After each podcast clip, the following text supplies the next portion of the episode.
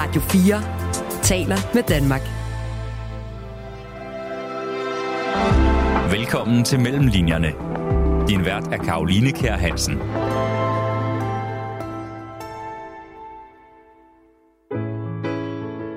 Jeg føler en eller anden forbandet pligt på en måde til at øh, råbe højt om de ting, jeg, jeg ser. Øh, og sådan, hvis ikke jeg skulle gøre det, hvem gør så? Og, altså, det tror det, det, det, det, det, hænger meget fast i mig som mit, mit formål med at være, være forfatter. Glenn Beck har været her, der og alle vegne, efter han tidligere i år udgav manifestet Jeg anerkender ikke længere jeres autoritet. Han har sågar indtaget ministerkontorerne, for da Beskæftigelsesministeriet tidligere på måneden fik en ny minister, ja, der blev bogen langet over som gave. Køn er en ting, og seksualitet er noget andet, og hudfarve er noget tredje, men, men, men der har været noget omkring et, et, et, et klasseperspektiv, som jeg har, jeg har savnet. Han er en af de mange forfattere, som skriver på baggrund af sin barndom. En barndom i den såkaldte underklasse i Midtjylland, mere bestemt Horsens, hvor volden hele tiden lurede om hjørnet, og homofobi trives i bedste velgående. Altså, øh, altså helt klart, jeg har mærket et pres på, et pres øh, omkring at, øh, at skulle tige stille med de ting, man oplever inden for familien, skulle blive inden for familien. Jeg har også mærket pres i forhold til ikke at have skulle have for, for løse håndled, da jeg er vokset op. Øh, alt muligt øh, pres, øh, men hvor jeg nu som med bogen her jo har stillet mig midt ud på gågaden og taget alt tøjet ned og slået en ordentlig fis. Sidste år holdt Glenn Beck jul på Gran Canaria, men i år der er han taget hjem til jul, og jeg har fået lov til at tage med. Ligesom så mange andre danskere befinder han sig lige nu i den tidskapsel, som barndomsbyen hvert år kan føles som, når kalenderen siger jul. Mit navn er Karoline Kjær Hansen. Velkommen til Mellemlinjerne.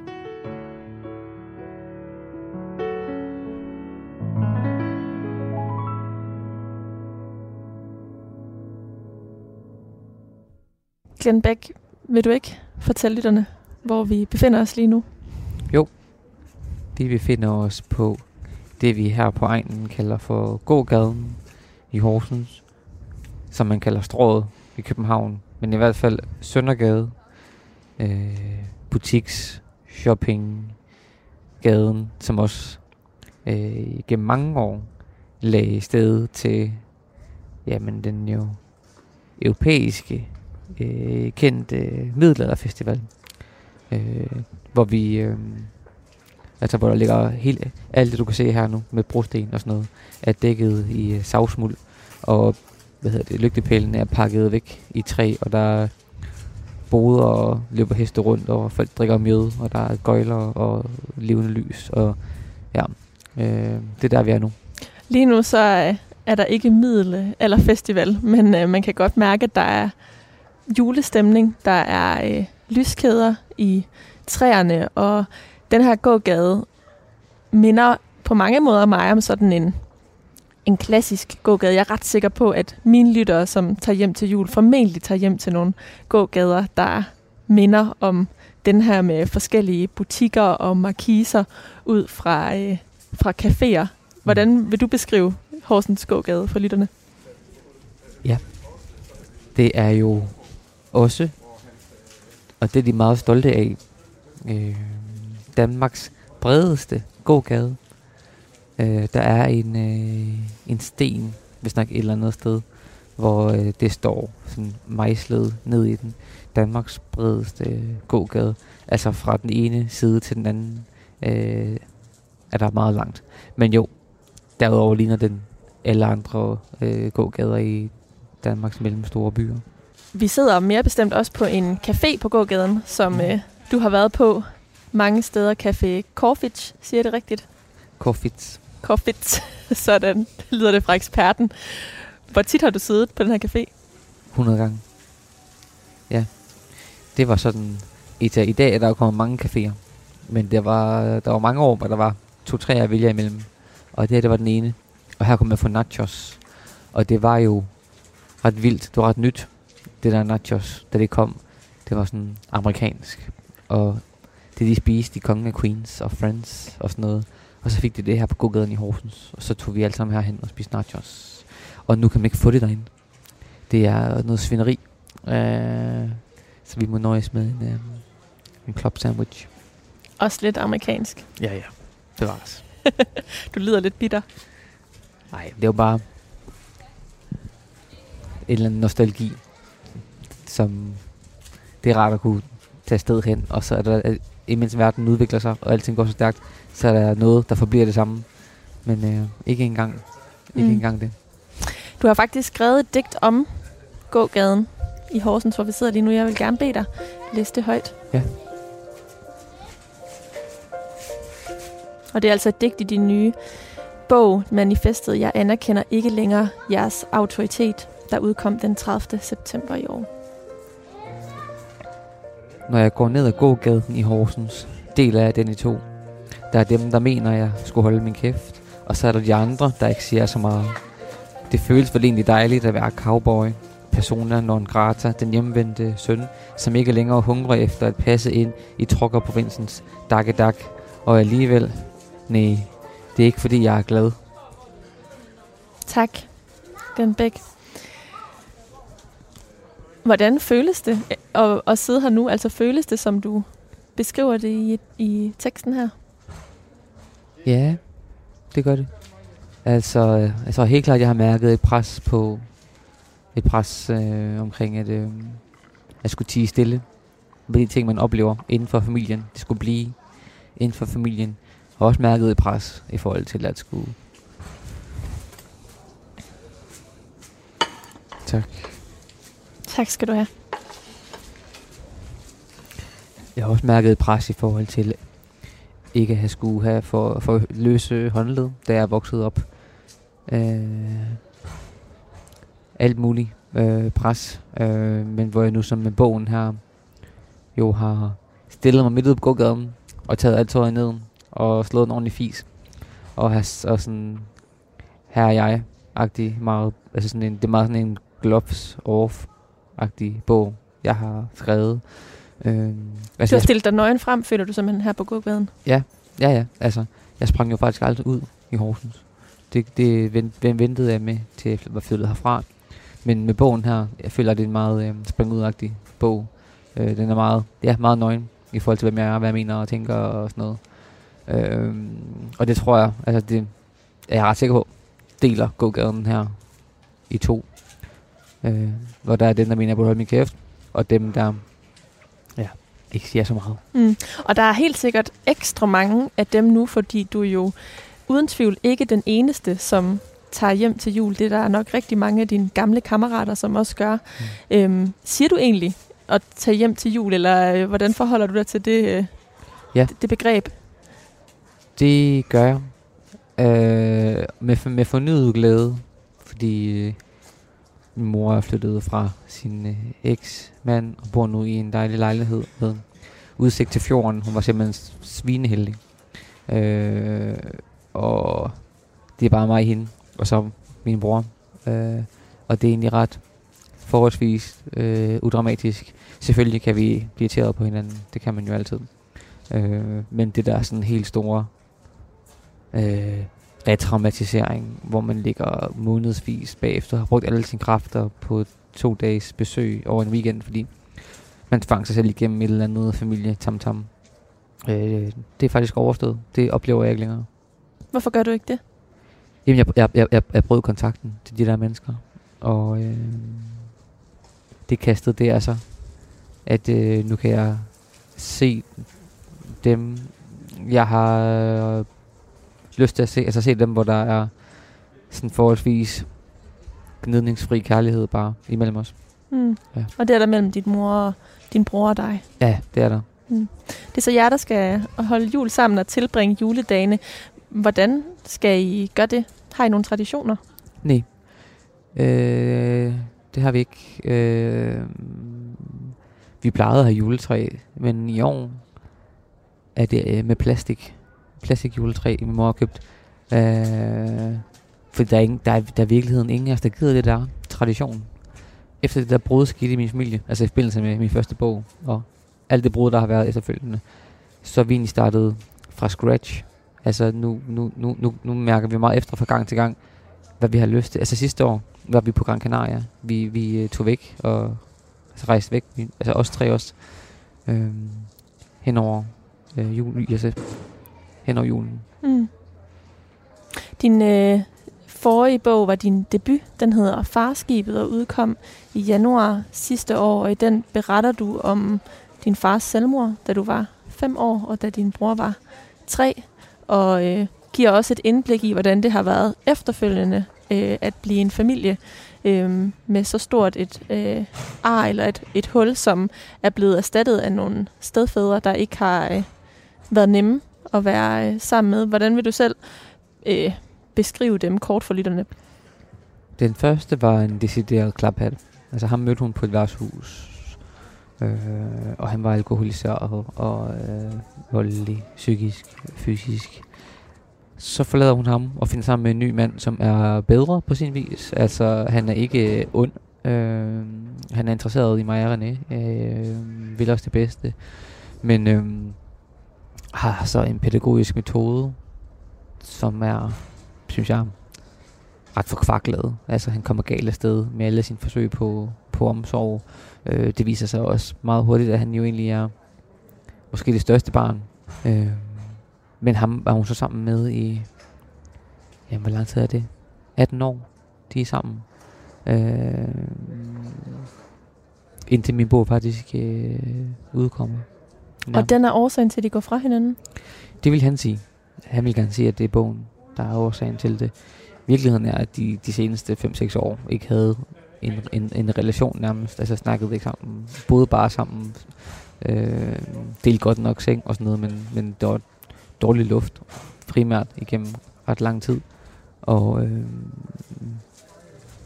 ja, altså sådan, det var meget normalt, at der var krise. Det var sådan øh, altid krise dem imellem. Øh, med mindre, når de, med, altså, med, med mindre det var sommerferie, og de kunne rejse til Kreta. Der havde de sådan 14 dage på året, hvor de godt kunne finde hinanden igen. Øh, men ellers, øh, og jeg tror, hun siger, min mor, at hvis ikke, hvis ikke det var sket i forbindelse med bogen, så ville det være sket sidenhen. Mm. Øh, det, skulle, det skulle være sket for mange år siden. Øh. Mm. Og sidste år valgte de så at rejse væk, men i år er du jo rejst hjem til jul i, øh, i Horsens. Vil du ikke prøve at sætte lidt flere ord på, hvorfor du har valgt at gøre det? Altså, hvorfor du bliver ved med at vende tilbage til Horsens? Min mor bor her, og min bror bor her. Og jeg har også en barndomsven, der bor her, øh, som jeg ser. Øh, efter mange års adskillelse, altså hvor vi ikke så hinanden, så har vi fundet hinanden lidt igen via nogle sociale medier. Øh, jamen, jeg har det blandet med Horsens det var ikke et sjovt sted at være homoseksuel, men jeg oplever også, at der er højere til loftet på andre punkter. Altså, øh, der er lidt mere, det er lidt mere broget, der er lidt større armbevægelser i forhold til sådan sige ting. Øh, altså, så må man undskylde bagefter, oplever jeg i højere grad. Øh, Som der ikke er i København, hvor du bor nu? I, i det miljø, jeg har færdig i i København, som har været identitetspolitisk øh, miljø øh, meget til, til venstre, for, altså 100, 100 km til venstre for enhedslisten, øh, hvor man virkelig sanktionerer hinanden benhårdt, øh, overvåger hinanden øh, i forhold til, hvad man putter i indkøbskurven, hvem man har sex med, hvordan man har sex, øh, hvad man øh, deler i sine stories, hvilke kampe, der er vigtige at kæmpe. Altså sådan social kontrol, der findes meget i de miljøer, øh, som kan være helt vildt kvælende. Altså udadtil skulle det være så inkluderende, øh, og alle skulle være velkomne, men som i, i virkeligheden er meget elitært. Øh, ja, øh, og hvor jeg har følt mig meget, meget kvalt. Mm. Det er jo noget af det her, der har gjort, at du øh, er stormet igennem det litterære øh, landskab med øh, de nye bog her. Øh, jeg anerkender ikke længere jeres autoritet, øh, fordi øh, du jo både skriver ud fra det sted, du kommer fra, og som man også har kunne læse om i farskibet, men også skriver om det sted, du er kommet til i kraft af din øh, status som, øh, som forfatter nu. Og det er de to modpoler, som du på mange måder forsøger at spille op imod hinanden. Er det forkert at sige? Nej, det er præcis det, jeg prøver på. Hvad for nogle ord bruger du selv om bogen? At den er politisk øh, hjemløs. Den er meget øh, søgende. Øh, der er meget ambivalens. Jeg kan have en holdning meget tydelig i en sætning, så kan jeg trække den tilbage i den anden sætning, fordi, ah, hvad nu? Hvad nu med det her perspektiv, og hvad nu hvis jeg vender den rundt, og jeg kan også godt sætte mig ind i, du ved, sådan og sådan. Øhm, altså, den, den sådan en, det er sådan et brobygningsprojekt, det er sådan et øh, forsøg på, altså jeg synes jo, det er så forfærdeligt, det der sker i øjeblikket med den polarisering, der er opstået. Øh, at vi kan tale sammen øh, længere, at øh, det er by mod land, det er gammel mod ung, det er mand mod kvinde, det er trans mod cis, det er hvid mod brun, og alt sådan noget, som er opstået øh, på grund af en udvikling, tænker jeg især, der er sket over i USA, øh, men som også er kommet til Europa. Øh. Men, men når man læser, jeg anerkender ikke længere jeres autoritet, så oplever jeg også, at du problematiserer nogle strukturer, der har været øh, længe før, at øh, Trump øh, på nogen måde nærmede sig en øh, kandidatur i, øh, i USA. Altså, du skriver jo om din barndom og om det at være øh, homoseksuel i Horsens, men også om din skolegang og om øh, familiestrukturerne. Øh, mm. Så der må vel også være noget, der... Mm, noget, du mener, der var galt før og galt i det sted, hvor vi sidder lige nu? Ja, altså, jeg anerkender ikke længere jeres autoritet. Altså, det, altså ordet autoritet dækker over mange forskellige autoriteter igennem mit liv, der har været undertrykkende på forskellige tidspunkter. Der var nogen, der var barn, nogen, der var ung, og nogen, der var ældre. Og den sidste, jeg nævnte nogen her, i forhold til hele det identitetspolitiske, det har været den seneste store autoritet, jeg har taget afstand øh, fra. Altså, bogen er et frigørelsesprojekt. Ja, jeg ved ikke, hvordan det er opstået i mig. Det gør jeg nok, hvis jeg virkelig dykker dybt og tænker på alle de samtaler, jeg har haft med min psykolog. Men altså, lige snart jeg føler mig tvunget til at gå i takt, eller til at have en holdning, som er afstemt med de andre, så får jeg knupper. Altså, jeg vender rundt, jeg vender rundt på en tallerken, og øh, smutter derfra. Altså, jeg, jeg tror, jeg opfatter mig selv lidt som en... Jeg har lidt en satellitagtig rolle. Så, så, så, hvad hedder det, cirkler lidt rundt om mit liv i Horsens, og så cirkler lidt rundt om mit liv i, i, i København, og kan på en eller anden måde have sådan et dobbeltblik på begge dele, fordelene, ulemperne. Her kan jeg se mig selv, her kan jeg ikke se mig selv. Jeg føler mig aldrig helt hjemme, jeg føler mig aldrig helt ude. Øhm, og det åbner op for øh, den bog, jeg har, har, har skrevet nu, med, med alt, hvad det indebærer af sorg og frustration og af længsel og vrede. Mm. Jeg kunne godt tænke mig at få dig til at læse øhm, en ny passage op. Det sted, hvor du øhm, er kommet til, og den seneste øhm, modstand eller modpol, du har haft brug for at frigøre dig fra, som du nævner her, vil jeg gerne vende tilbage til senere i programmet. Mm. Først vil jeg gerne prøve at gå tilbage til øhm, de første undertrykkende kræfter, som du har oplevet. Øhm, og det kan vi passende gøre ved, at du læser lidt højt her. Det digt her. Der, hvor jeg kommer fra, er køn noget, man er, hvis ikke man er grim. Der, hvor jeg kommer fra, åbnede vi sjældent en bog. Når vi gjorde, handlede den sjældent om os. Det gjorde vi altså slet heller ingen forestilling om, at den kunne handle om os. Der, hvor jeg kommer fra, opdrages pigerne til at udvise forståelse, overbærenhed. De tilskyndes til at være kompromissøgende, føjelige, kontrollerede, overvågende, selvtilsidesættende, tålmodige, omsorgslimen, der skal holde sammen på familien, mens drengene helst ikke skal spekulere for meget over konsekvenserne af deres opførsel, og i øvrigt hånes for at være tøvende, vattede, sårbar, ikke hård.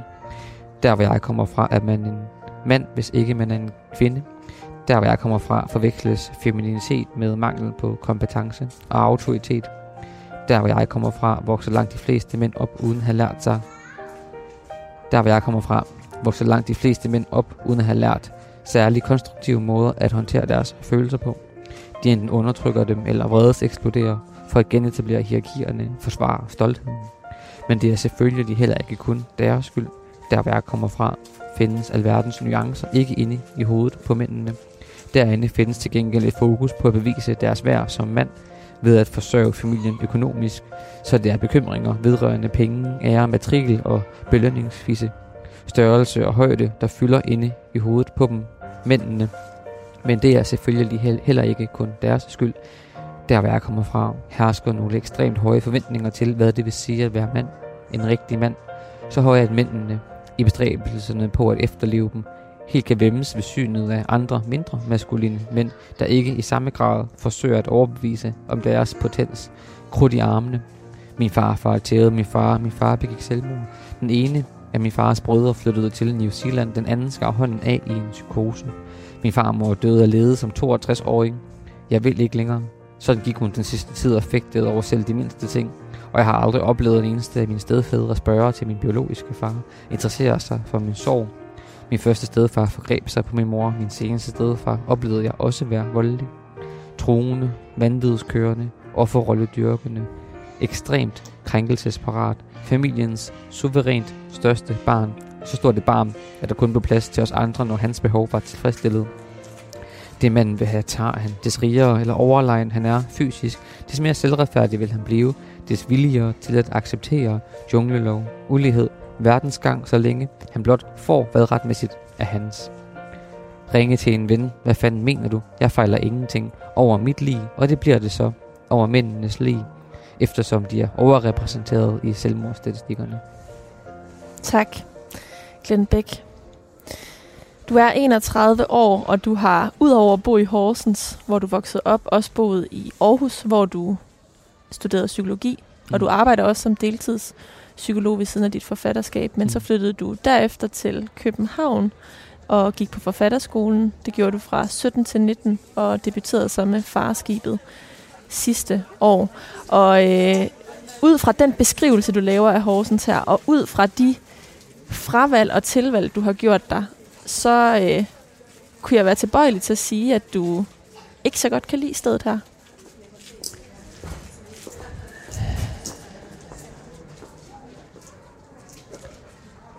Altså, jeg slapper ikke af her. Jeg, jeg går ikke i byen her. Det kunne jeg ikke finde på. Øh, Hvorfor ikke? Fordi man kan, man, man, altså, hvis jeg, hvis jeg et sekund lige glemmer at passe på med at være for kærlig over for en anden mand, øh, og jeg har mit lange hår med, og måske en ørering i, så får jeg en på hovedet. Øh. Og det er du overbevist om her, mange år efter du er flyttet fra, og den udvikling Horsens trods alt har været igennem. Altså jeg er næsten tilbøjelig til at sige, at Horsens ikke er, provins længere. Øh. Jeg vil sige, at jeg ikke er overbevist længere. Men jeg, altså det, det, det, det sidder dybt i, i ryggraden, fordi det var sådan, det var. Det er ikke mere end et par år siden, jeg var hjemme over julen, hvor der var to mænd, der øh, var blevet set kysse hinanden, som blev, blev slået ned øh, i, i, i byen, også i løbet af julen. Og til min julefrokost hjemme hos min mor, det var dengang, vi stadigvæk var sammen med stedfar og øvrige familie, der var deres holdning egentlig, at så kunne de da have, have lavet være med at kysse, altså offentligt. Øh, så, så altså, selvfølgelig sker der noget. Øh, der er udvikling. Øh, Horsens havde sin første Pride-parade øh, nogensinde øh, i år. I år, ja. Min mor var med. Jeg kunne ikke komme. Øh, og hun var helt rørt over fremmødet. Fordi der var, der var så mange, der følte, der troede, de var alene med det. Så selvfølgelig sker der noget. Øh, men det sidder for, det, jeg, jeg, jeg tror, det sidder for dybt i mig til, at jeg vil, jeg vil kunne sådan...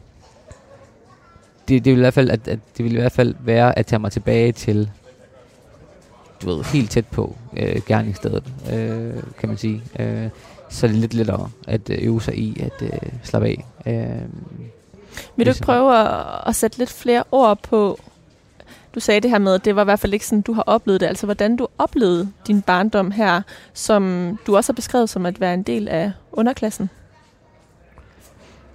Ja, altså, øh, jo, jeg voksede op i et utrygt hjem. Øh, man vidste aldrig, hvilken dag det var altså uterrenelig, øh, en uterrenelig stedfar, øh, som var psykisk, altså som var meget, meget grænseoverskridende. Sagde grimme ting, råbte af min mor, kaldte hende kælling og luder, mens jeg hørte på det. Sagde, at det var hendes skyld, min far havde taget sit liv. Og, altså voldsomme ting øh, inde i, i, i hjemmet. Øh, min bror skiftede skole flere gange. Øh, der var noget kommune indover på et tidspunkt, der ville tvangsanbringe os, fordi vi ikke havde det godt. Og alt sådan noget. Øh, og i skolen oplevede jeg øh, mobning. Øh, det var så enten fordi jeg havde udstående fortænder, eller fordi jeg havde haft en øh, Madonna-CD med. Øh, ja. Øh, på fodboldholdet var der homofob joke, altså homofobiske jokes øh, hver, andet, hver andet minut øh, på banen og i omklædningsrummet. Øh, og sådan nogle signaler lejrer sig jo helt ekstremt dybt i en. Øh, jeg havde jo rent faktisk, jeg havde jo rent faktisk et selvmordsforsøg nærmest. Øh, sådan en halvhjertet selvmordsforsøg i hvert fald, mens jeg boede i Horsens og går på handskolen. Hvornår var det? Det er en, øhm, det er nytårsaften. Øh, jeg er 19, 19 år. Øh, og jeg er bare derhjemme. Og min mor og stedfar har deres venner på besøg, og de synes, det er mærkeligt, at jeg ikke er ude og er ung med de unge. Og øh, altså, jeg var jo ikke interesseret i at gå i byen, fordi det var jo bare sådan noget øh, patter og fodboldsnak. Øh, og homofobi selvfølgelig. Øh, men så bildte jeg dem ind, at jeg havde en fest nede i byen med nogle venner, og så tog jeg en taxa derned. Men så i stedet for at gå ned i byen, så fortsatte jeg ud i en øh, park, der ligger tilstødende til centrum her. Lunden hedder den. Øh, og der var sne og koldt, og så fandt jeg en bænk. Og så lagde jeg mig til at sove på den bænk, faktisk. Og håbede på, at jeg aldrig ville igen. Og så vågnede jeg om, heldigvis. Sådan noget, tre om morgenen, fire, fem om morgenen.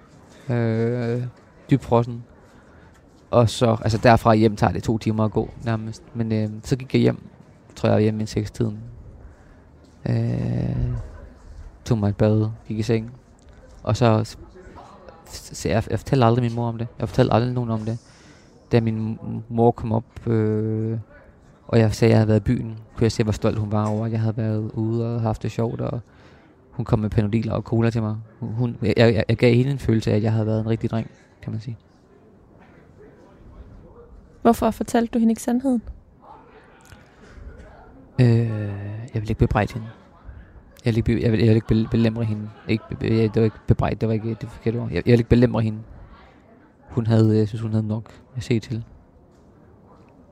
Mm. Når man har læst farskibet, og jeg anerkender ikke længere jeres autoritet, så kunne det også være nærliggende at tænke, at du ikke valgte at tage hjem til jul i Horsens. Øh, at du ikke havde øh, et godt forhold til din bror og din mor længere. Altså, der er en masse, der har kunne splitte jer ad, og det lyder også til, at øh, det har været kompliceret. Øh, men alligevel kalder du Horsens dit hjem, fordi din mor er her? Altså, hvis hun stadigvæk boede med min, min øh, seneste sted for, så var jeg heller ikke kommet hjem. Jeg brød jo kontakten til ham øh, for en tid siden. Øh, ja, så ville vi holde jul i, i København måske, eller holde jul på en, en, en anden dag. Øh, så det handler meget om, at jeg har fået hende tilbage, kan man sige. Øh, jeg, nu, har, nu, har jeg, nu har jeg min mor rent, altså sådan for mig selv for første gang i mit liv nærmest. Vi har altid haft lommer, hvor vi bare har været os, mens vi har boet med de der stedfædre. Fordi altså, når det bare har været os, så har det faktisk altid været skønt. Øh, og, nu, og nu er det bare hende, uden, uden, uden nogen overhovedet. Øh. Men der er ikke noget af den vrede, som man kan mærke i den passage, du læste højt før, eller i de situationer, du har skildret nu her, som du pådutter hende? Altså, du retter den ikke mod hende, den vrede? Og det har jeg det gjort. Jeg havde da en teenageperiode, hvor jeg ikke gad snakke med hende, og vi flyttede hjem fra et, altså, også kalde hende grimme ting, og jeg har set meget ned på min mor. Hun har ikke kunne forsvare mig. Hun har jo tilladt de her mænd at være her. Hun har jo valgt nogle tossede mænd. Altså hun kunne have valgt, hun var en flot, attraktiv altså, kvinde. Hun kunne have valgt på alle hylder med mænd.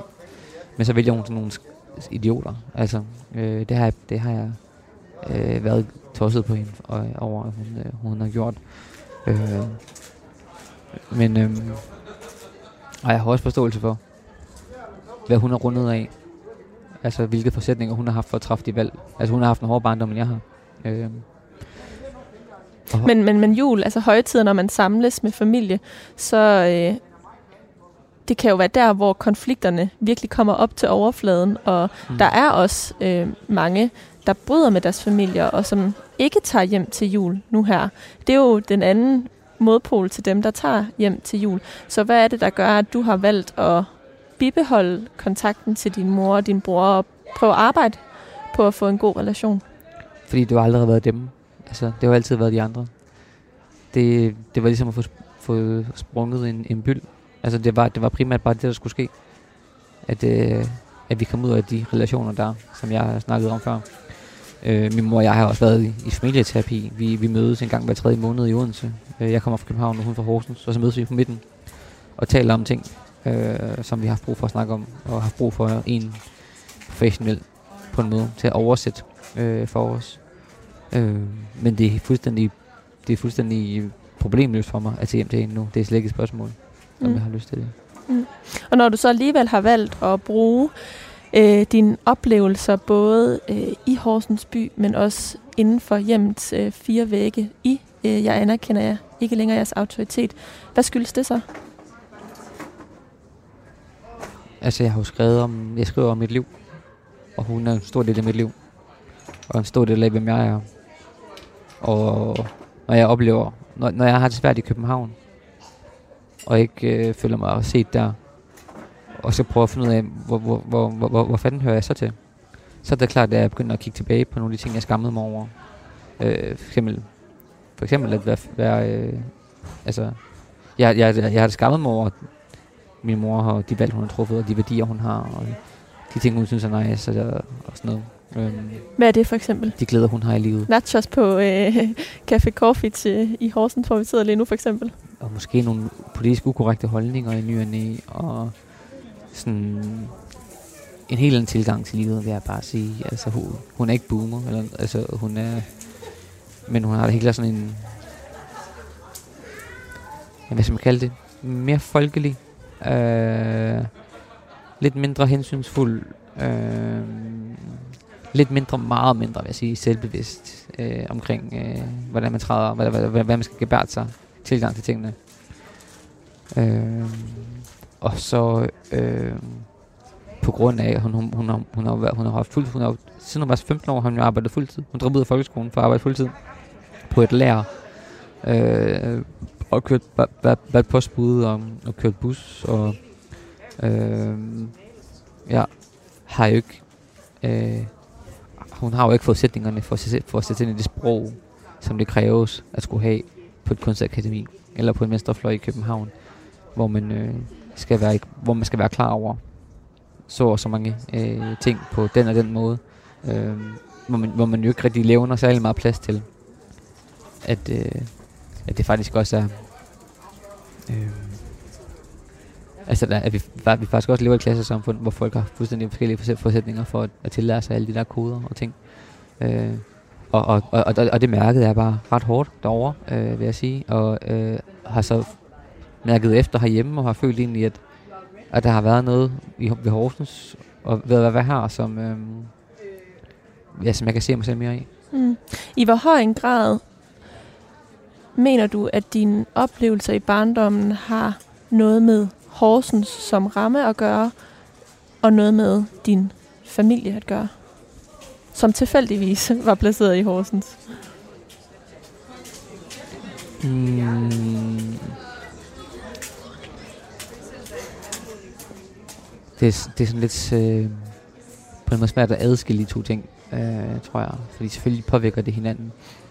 Øh, hvor man er født og opvokset og sådan noget. Hvad for en skole man har gået på og, og sådan noget. Øh, men selvfølgelig er det, jo, det er jo primært min familie. Det der er sket inden for hjemmet, der har, der har påvirket mig, mig altså, mest. Mm. Og det er derfor, du godt kan tage tilbage til byen.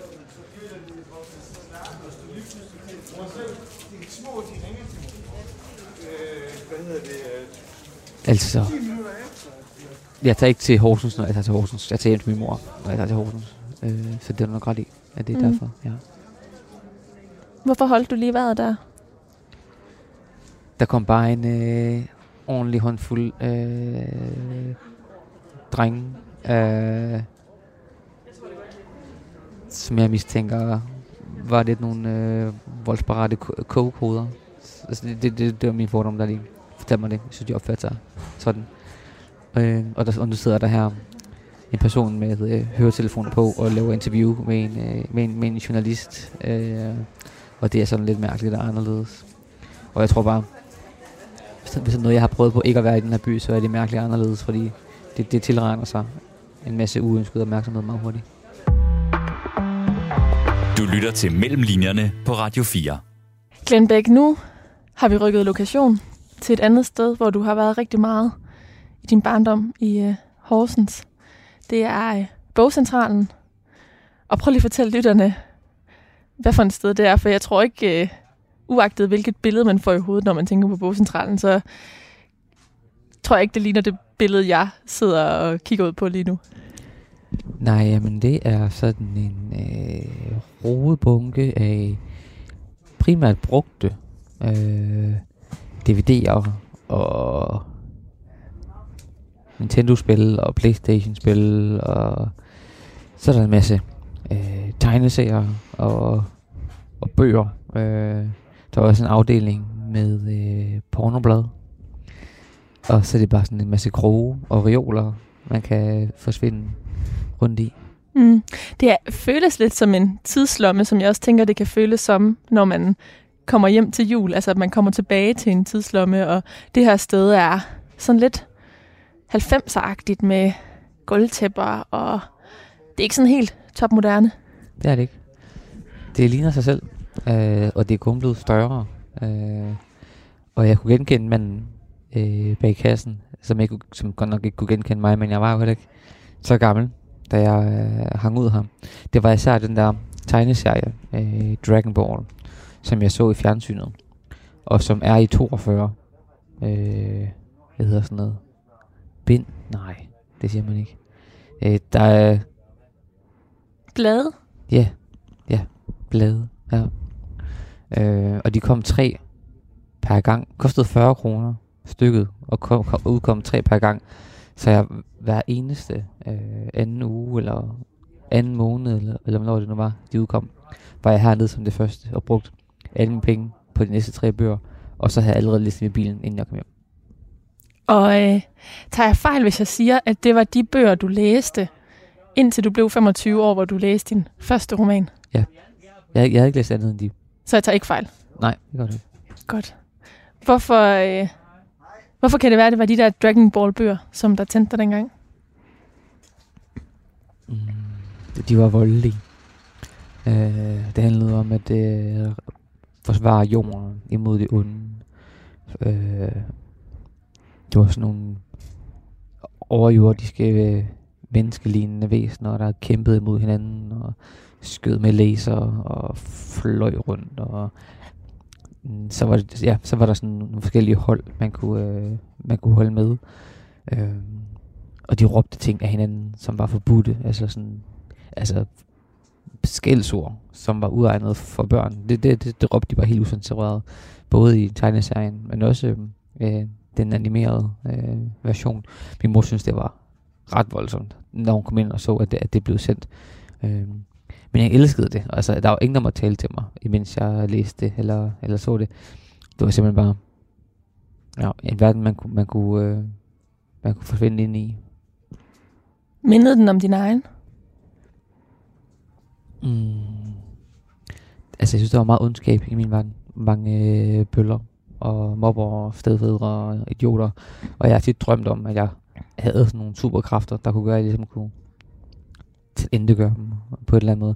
Jeg tror også, jeg har overlevet mig på den måde. Den der sådan, jeg har tænkt altid, at græsset er grønnere på den anden side, og et eller andet dag, øh, så skal jeg vise jer, hvad jeg har gjort af, eller I tror nok, at I øh, har mig nu, men inderst inden, så udtænker jeg den her plan, eller jeg er i gang med den her, det her store projekt, eller den her bog, og så skal jeg klaske jer alle sammen en over, over nakken. Mm. Ja. Og det kan man jo virkelig sige, at du gør med øh, din seneste bog. Jeg anerkender ikke længere jeres øh, autoritet, men jeg synes, det er ret interessant, hvordan vejen fra bogcentralen, som vi sidder i lige nu, til forfatterskolen og anmelderrost gange to forfatter, fordi du både udgav øh, Farskibet sidste år, som virkelig fik flotte roser med på vejen, og nu har an, øh, udgivet, øh, jeg anerkender ikke længere jeres øh, autoritet, som øh, jo nærmest har været efterårets øh, bog, tør jeg godt sige. Øhm, hvad var det, der gjorde, at du overhovedet kunne begynde at skrive og blive forfatter og springe? Altså, du er en såkaldt mønsterbryder. Mm. Øhm. Jeg tror, der er mange ting, der ryger ned i gryden i forhold til øh, den endelige ret, når man skal beskrive, hvad det er, jeg har hvad der, hvad der skulle til, før jeg lykkes. Øhm, men nu var jeg jo en indadvendt dreng, øh, så det var ikke lige musikspilsmediet, øh, der tiltalte mig. Øh, fodbold var heller ikke lige mig. Øh, spillede meget computer. Spillede meget sådan noget online rollespil, World of Warcraft, hvor jeg rendte rundt i en fantasiverden og snakkede engelsk med folk fra hele verden og fandt fællesskaber derigennem. Øh, jeg, kan, jeg kan se i min aller tidligste stil, fra da jeg er gået i folkeskolen, at jeg har skrevet om selvmord, faktisk, fra da jeg var sådan noget 12 år. Har skrevet stolpe op, stolpe ned om, om, om selvmord. Øh, min, min lærer har nærmest, måtte, øh, har nærmest måtte stoppe mig, for jeg var bare godt blive ved og ved og ved med at skrive de her ting. Øh, Men der var, der var allerede noget litterært i dig dengang? Ja, jeg ved ikke, om man kan kalde det litterært. Det, det kan være. Øh, I hvert fald en trang til at fortælle. Øh, et øh, sådan... Ja, en lyst til at fortælle. Øh, det var en mærkelig modsætning imellem, at Ja, og jeg, altså, jeg oplevede nogle ting som barn, man ikke skulle opleve, og prøvede at forsvare min familie imod, at, at nogen udefra skulle opdage, hvad det var, der foregik hjemme hos os, for eksempel jeg også, også brugte mig lang tid på at skamme mig over, og, og, og alt sådan noget, og, og kigge med meget selv. Hver eneste gang, jeg så fik et stykke papir hen foran mig, så begyndte jeg at skrive om det. Så man kan, hvis, hvis, hvis man skal kalde noget for litterært, så er det måske det der med, at jeg altid har, jeg altid har haft brug for at sladre, eller jeg altid har haft brug for at, øh, som alle andre mennesker, har jeg brug for at blive set og forstået. Og når der ikke er andre muligheder end at skrive, så har det været det, tror jeg. Mm. Og hvem så så det? Altså en ting er jo, at, at der er nogen, der lægger papiret foran dig, men at øh, få udgivet to så flotte bøger, som du har, øh, det ligger, er jo de sjældne for ondt. Hvorfor tror du, at... Øh, eller hvem, hvem hjalp dig derhen? Hvem, hvem var årsagen til det? Noget andet, der rød med ned i gryden, det er nok sådan noget med, at jeg var også den ældste af to øh, drenge, og jeg fik meget ansvar øh, derhjemme.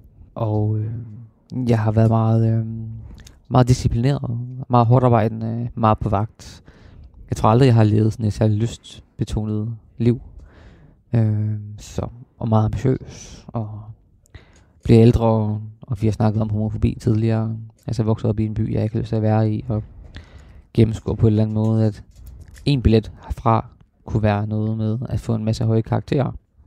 Så blev det ligesom, så blev alle mine, så blev alt øh, ligesom kanaliseret hen i, i det.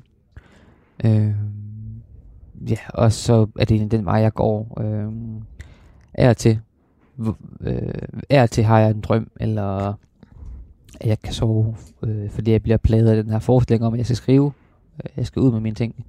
Men hver gang så prøver jeg ligesom at begrave det, fordi jeg også tænker, at den eneste måde at gøre det på, det er at komme på ind på den der, den der forfatterskole derovre i København, og jeg prøver at google, hvad det er for noget. Jeg, jeg kan nemlig ikke engang finde ud af deres hjemmeside. Søgte ind på det tidspunkt, hvor jeg ikke kom ind, øh, og, og lade det fra mig. Øh, men så... Øh, altså mens du læste psykologi på Aarhus Universitet? Ja, ja. Jeg havde jeg sendt en gang en novelle ind, som sjovt nok faktisk en af lærerne kunne huske, da jeg så kommer til samtale den anden gang. Øh, hun kunne huske mig for nogle år tidligere, hvor hun gerne ville have haft mig ind. Så det var helt, det var helt vildt, fordi der havde jeg bare skrevet en novelle, uden nogen nogensinde havde læst mig, eller givet mig feedback på mine tekster på den måde. Men øhm, da, jeg, da jeg skrev mit speciale på Aarhus Universitet, fandt jeg i mellemtiden en skriveskole i Aarhus, øh, og begyndte på den. Øhm, og det var ret fedt. Altså, og lige pludselig havde jeg en tekstsamling, som bestod af nogle forskellige slags tekster, som jeg satte sammen til en ansøgning til forfatterskolen. Og så kom jeg ind. Mm. Og det var også en billet til øh, kultureliten. Øh, vi talte tidligere om, at du, du øh, spider den ene øh, pol, det vil sige øh, Horsens øh, underklassen, men øh, i din nye bog, jeg anerkender ikke længere jeres autoritet, der spider du altså også øh, overklassen, middelklassen og overklassen øh, og kultureliten, som du jo selv er blevet en del af nu. Hvordan har du det med det? ambivalens.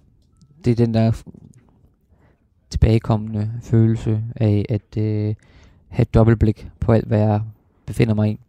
Have et ben indenfor og et ben udenfor. At kunne føle mig rummet på nogle punkter, men udstødt på andre punkter. Øh, jeg føler en eller anden forbandet pligt på en måde til at øh, råbe højt om de ting, jeg, jeg ser. Øh, og sådan, hvis ikke jeg skulle gøre det, hvem gør så? Og, altså, det tror det, det, det, det, det, det hænger meget fast i mig.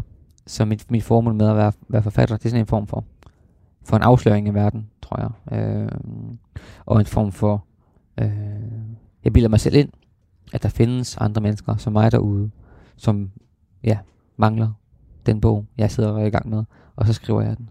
Mm. Men på et tidspunkt i bogen, der skriver du, at øhm, der ikke er andre, der skal udtale sig om den position, du har haft.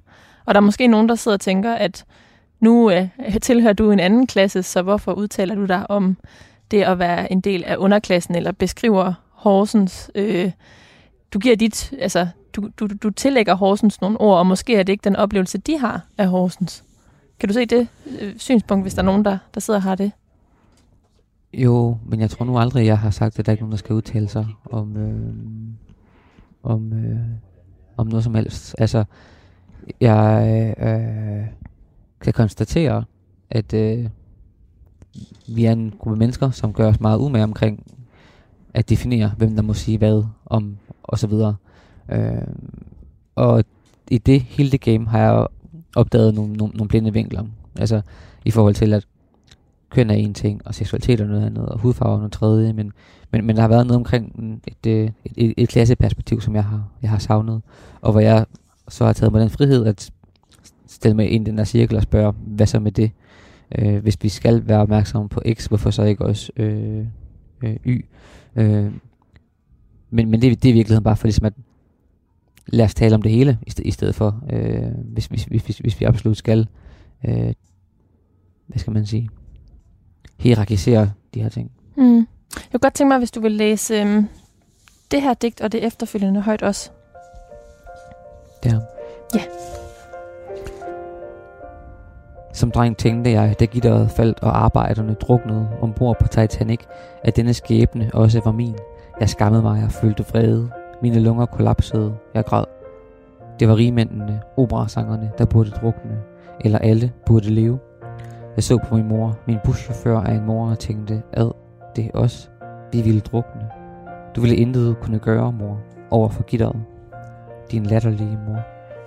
I dag er det drengen i mig, den trynede dreng, som har svært ved at anerkende middel- og overklassens lidelser, også dens kvinders.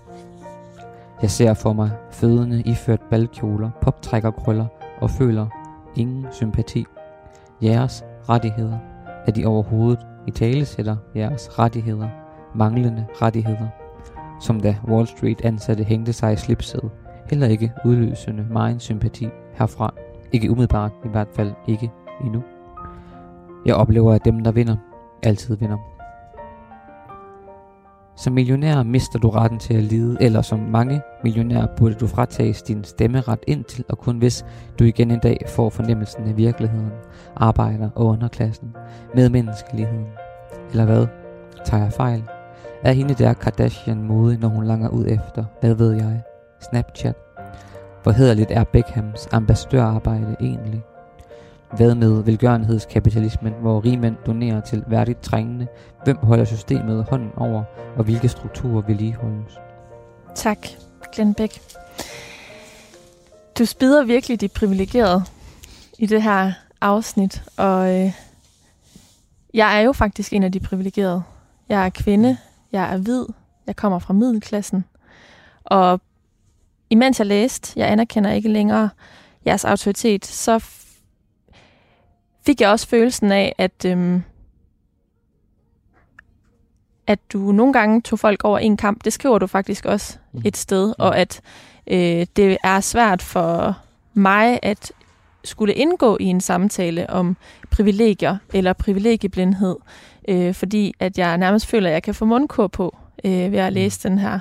Øhm, jeg følte sådan set ikke, at jeg blev provokeret, som du, du, du skriver i de spørgsmål der, men mere sådan en, så må jeg hellere, altså jeg har egentlig en lyst til at vil indgå i en samtale, men samtidig også en frygt for at træde forkert, og også en øhm, ærgelse over formentlig, eller på, på forhånd at føle mig misforstået.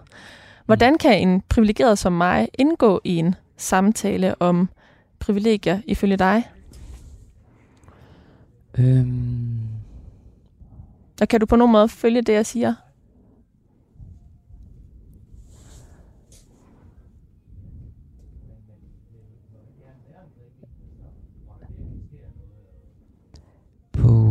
Og selvfølgelig på øh, de forudsætninger, du har fået med hjem frem, kan du øh, indgå i, i, øh, i samtalen. Altså det er jo ikke det er jo ikke anderledes end, tænker jeg, øh, når vi skal udvise øh, empati med mennesker, vi ikke forstår, eller at livet er en livslang øh, læring. Vi skal prøve at sætte os i en andens sted, fordi så laver vi en bedre lovgivning. Øh, vi indretter samfundet på en bedre måde, når vi øh, har de bedste, øh, altså, jeg har de bedste forudsætninger for, for at øh, gennemskue, hvordan det hele øh, hænger sammen. Og nu har jeg skrevet en bog, øh, hvor jeg prøver at pege på nogle af alle de ting, som jeg mener, vi har glemt. Øh, og jeg peger også på nogle af årsagerne til, at jeg synes, at vi har, vi har glemt øh, de her ting. Men alene det, at du har læst bogen og er interesseret i den og taler om den og har tænkt lidt over den, det er jo langt rigeligt. Det er jo også altid svært at sidde over for en, en konkret person, fordi det er jo aldrig det, en, en, en, konkret person, jeg ligesom skriver om i, i bogen der. Det er ligesom nogle, nogle, nogle tendenser, jeg slår på. Og jeg tror også, når man slår på tendenser, så, øh, og, og det er et manifest, og man slår hårdt på nogle tendenser, så, så træder man også nogen over tæerne. Det, Mm. øhm, så er spørgsmålet så, hvordan du håndterer de følelser. Mm. Ikke? Jeg sidder jo her og taler med dig i dag ja, i hvert fald. Ja, ja, ja, ja. Men, men er, dit, øh, er dit formål, at, altså at, øh, at, at bogen også kan blive et medium, hvor igennem vi kan have de her samtaler? Fordi så kan jeg godt være i tvivl om, det er den mest konstruktive måde at gøre det på. Mm, ja, det, det, i virkeligheden skulle det gerne være en bog, som åbnede verden mere op, som øh, pegede på, at øh, på tværs ned over alle de her parametre, vi finder på, som øh, køn og, og, og, og, og, og bopæl og, og, og så videre, hudfarve, så, så lever vi i klassesamfund først og fremmest øh, med, øh, med, med, med de konsekvenser, det har. Øh, og, og, og det øh, skal vi se, det, det, det hele, hele meningen i bogen er, at, at det skal vi øh, tale om. Det er et forsøg på et, øh, på et brobygningsprojekt. Slår, altså lige så hurtigt slår, på, på, slår ud af, synes jeg også, at jeg slår indad øh, i bogen. Jeg, jeg, altså, Hvornår synes du, du gør det? øh, hele vejen igennem. Jeg kalder mig selv, jeg, jeg, jeg kalder mig selv offerrolledyrkende på et tidspunkt i bogen. Eller i hvert fald, at jeg øh, kan komme til det. Altså, som alle andre ofre, så er der et kæmpe arbejde, der handler om, hvordan, kom, hvordan kommer jeg igennem min, min, mine følelser, hvordan finder jeg meningen ud af det, jeg har oplevet osv. Og man kan samtidig få ondt af sig selv, hvilket også er i orden. Men, øh, og, og, og det har jeg også haft en, en tendens til at, øh, at kunne. Øh, altså, der er, der er egentlig der er mange steder i bogen, synes jeg, hvor jeg øh, vender den rundt og, og, og, og stiller mig selv et, øh, et, et, et, et hårdt spørgsmål.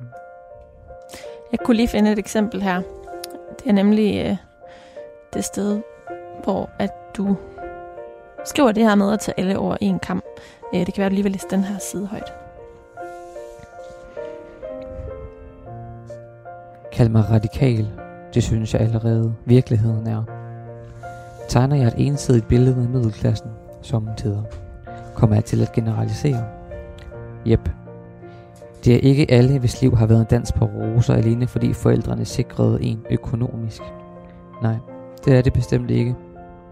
Kald mig indebrændt og bitter. Det er ubehageligt at blive karikeret, konfronteret, problematiseret. Hvis de velstillede føler sig talt ned til, skyldes det måske modreaktionen, at mindre velstillede har følt sig talt ned til, uretfærdigt behandlet i overvis. Middle class fragility, white fragility, straight fragility, basic human fragility. Ingen frigørelse uden klassekamp.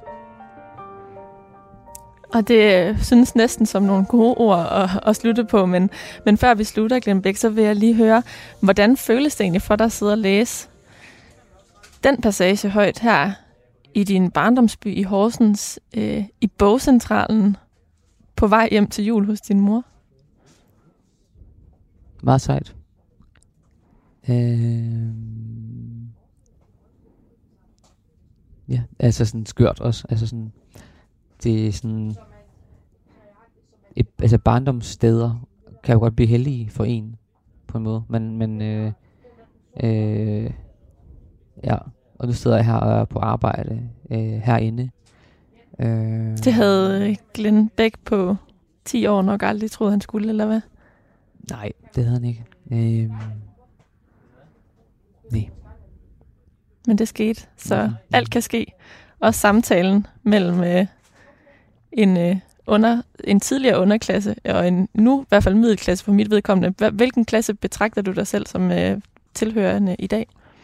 Jamen, det er et godt, det er et godt spørgsmål. Altså, øh, psykologisk, øh, og i forhold til, hvad jeg kæmper med psykologisk, og hvad, med, hvad min familie kæmper med psykologisk, vil jeg sige, at det stadigvæk er noget nedre øh, arbejder, noget øh, økonomisk har jeg haft to år nu, hvor man, i hvert fald, hvor man i hvert fald godt kan kalde mig for, for middelklasse.